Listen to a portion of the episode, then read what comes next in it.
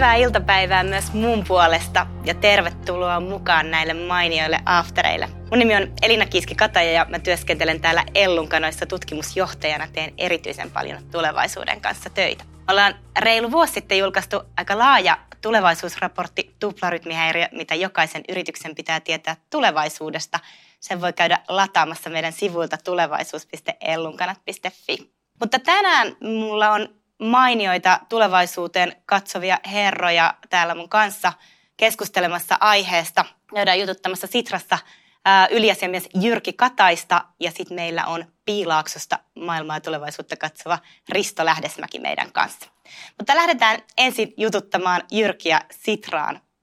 Hyvää iltapäivää Jyrki Katainen ja tervetuloa tänne meidän After Workeille kanssamme. Kiitoksia, kiitoksia, mukava tulla.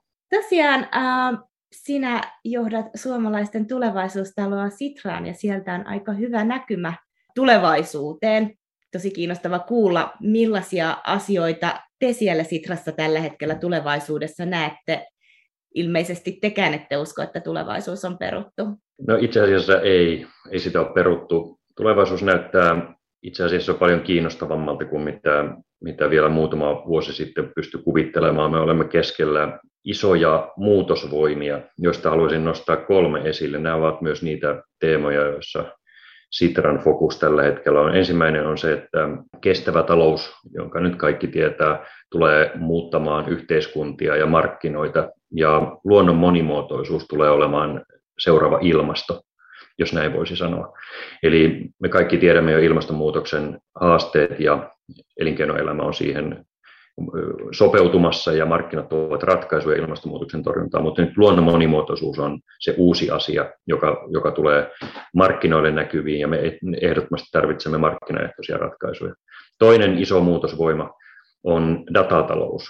Datatalous on kehityskaaressa samassa kohtaa kuin vaikkapa internet oli silloin, kun se juhli viisivuotissynttäreitään.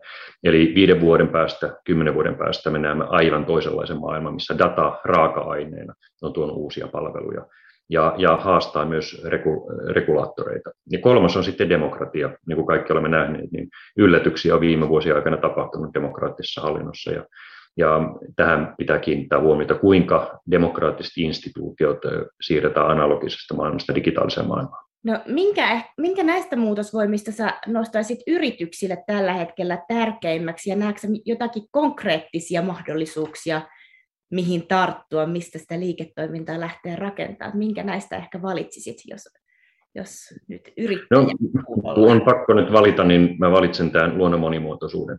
Eli business tietää jo, mitä tarkoittaa, kun halutaan vähentää hiilijalanjälkeä ja lisätä oman toiminnan kädenjälkeä. Business tietää myös jo, mitä se tarkoittaa investointien ja markkinoiden kehittämisen kannalta. Mutta mutta tämä luonnon monimuotoisuus on uusi, se on nouseva, se on kaikkien huulilla tällä hetkellä, mutta kovin moni ei vielä tiedä, että miten siinä pitäisi toimia, jotta voitaisiin suojella luonnon monimuotoisuutta. Tämä monimuotoisuus on paikallisempi kysymys, eli jos Helsingistä häviää pölyttäjät tai Uudeltamaalta häviää pölyttäjät, niin me emme voi siitä syyttää kiinalaisia, se on ihan uusmaalaisten oma aikaansaannos. Ja, ja nyt me tarvitsemme samanlaista ajattelutapaa kuin ilmastonmuutoksen torjunnassa siinä, että me tarvitsemme markkinoiden kykyä muuttaa tätä tilannetta. Eli markkinaehtoisia ratkaisuja luonnon monimuotoisuuden turvaamiseksi. Sitra tekee tässä töitä kovasti esimerkiksi rahoitusmarkkinoiden kanssa ja, ja muiden yritysten kanssa.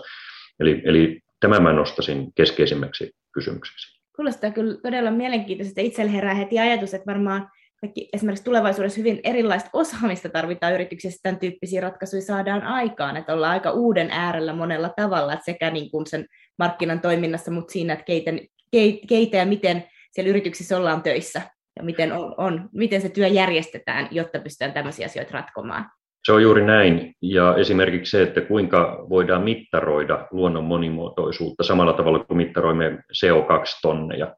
Mm. Hiilidioksiditonnin laskeminen on helpompaa kuin luonnon monimuotoisuuden arvon laskeminen. Ja tämä on semmoinen globaali haaste, mutta, mutta kyllä me paikallisesti voidaan tehdä yhtä sun toista. Tästä on jo ihan hyviä esimerkkejä, vaikkapa nyt UPM, tunnettu metsäyhtiö on sitonut varmuusrahastonsa luonnon monimuotoisuus- ja ilmastotavoitteiden saavuttamiseen, eli äh, rahoitusinstituutiot laskevat tai nostavat korkoja sen mukaan, saavutetaanko tavoitteita. Tässä on hyvä hyvä esimerkki siitä, kuinka markkinat on tuotu luonnon monimuotoisuus ongelmien ratkaisemiseksi. Puhut paljon markkinoista, niin äh, tällä hetkellä kuitenkin äh, markkinatalous on ehkä jonkunlaisessa murroksessa ja myös demokratia. Miten sä näet, että nämä järjestelmät selviää tällaisessa moninapaisessa maailmassa, jossa on hyvin monen, monenlaisia intressejä ja tulokulmia?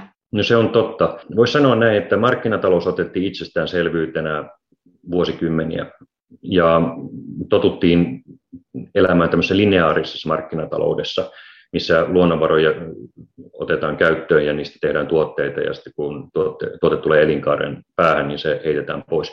Nyt markkinataloutta haastetaan ihan uudella tavalla. Esimerkiksi kiertotalous tai tämä äsken mainittu luonnon monimuotoisuus tai datatalous vaatii uusia sääntöjä, uusia pelisääntöjä markkinataloudelle.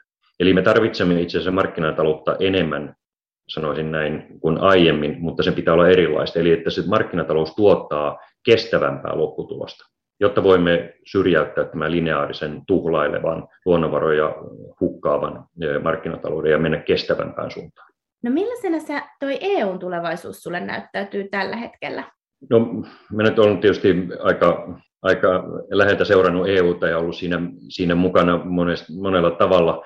Ja uskon, että EU on yksi keskeisimpiä ongelmanratkaisijoita. Jos katsotaan nyt vaikkapa tätä ilmastoluontokysymystä tai datataloutta, niin EU on iso markkina ja se on merkittävä regulaattori. Eli EU on meille suomalaisille keskeinen toimija silloin, kun etsitään kilpailukykyä uusien markkinoiden kautta. Ja tässä mä tarkoitan nyt vaikkapa datatalouden uusia markkinoita, uusia pelisääntöjä tai kestävän talouden uusia markkinoita ja pelisääntöjä. Samoin sitten kilpailu EU, Yhdysvallat, Kiina tulee olemaan kovempaa johtuen siitä, että näitä muutosvoimia, joista on jo puhuttu, on enemmän kuin aikaisemmin ilmassa. Nyt nämä kauppablokit, talousblokit kilpailevat keskenään ja tässä on meillä suomalaisillakin iso vaikuttamisen mahdollisuus, kuinka tehdään EU-sta kilpailukykyinen, joka pystyy pärjäämään datataloudessa ja ympäristö, vastuullisessa markkinataloudessa näille kahdelle haasteelle. Kiitos paljon Jyrki Katainen, tosi kiinnostavia näkökulmia tulevaisuuteen. Me siirrytään takaisin meidän studioon ja kiitetään sinua tästä yhteisestä Kiitos.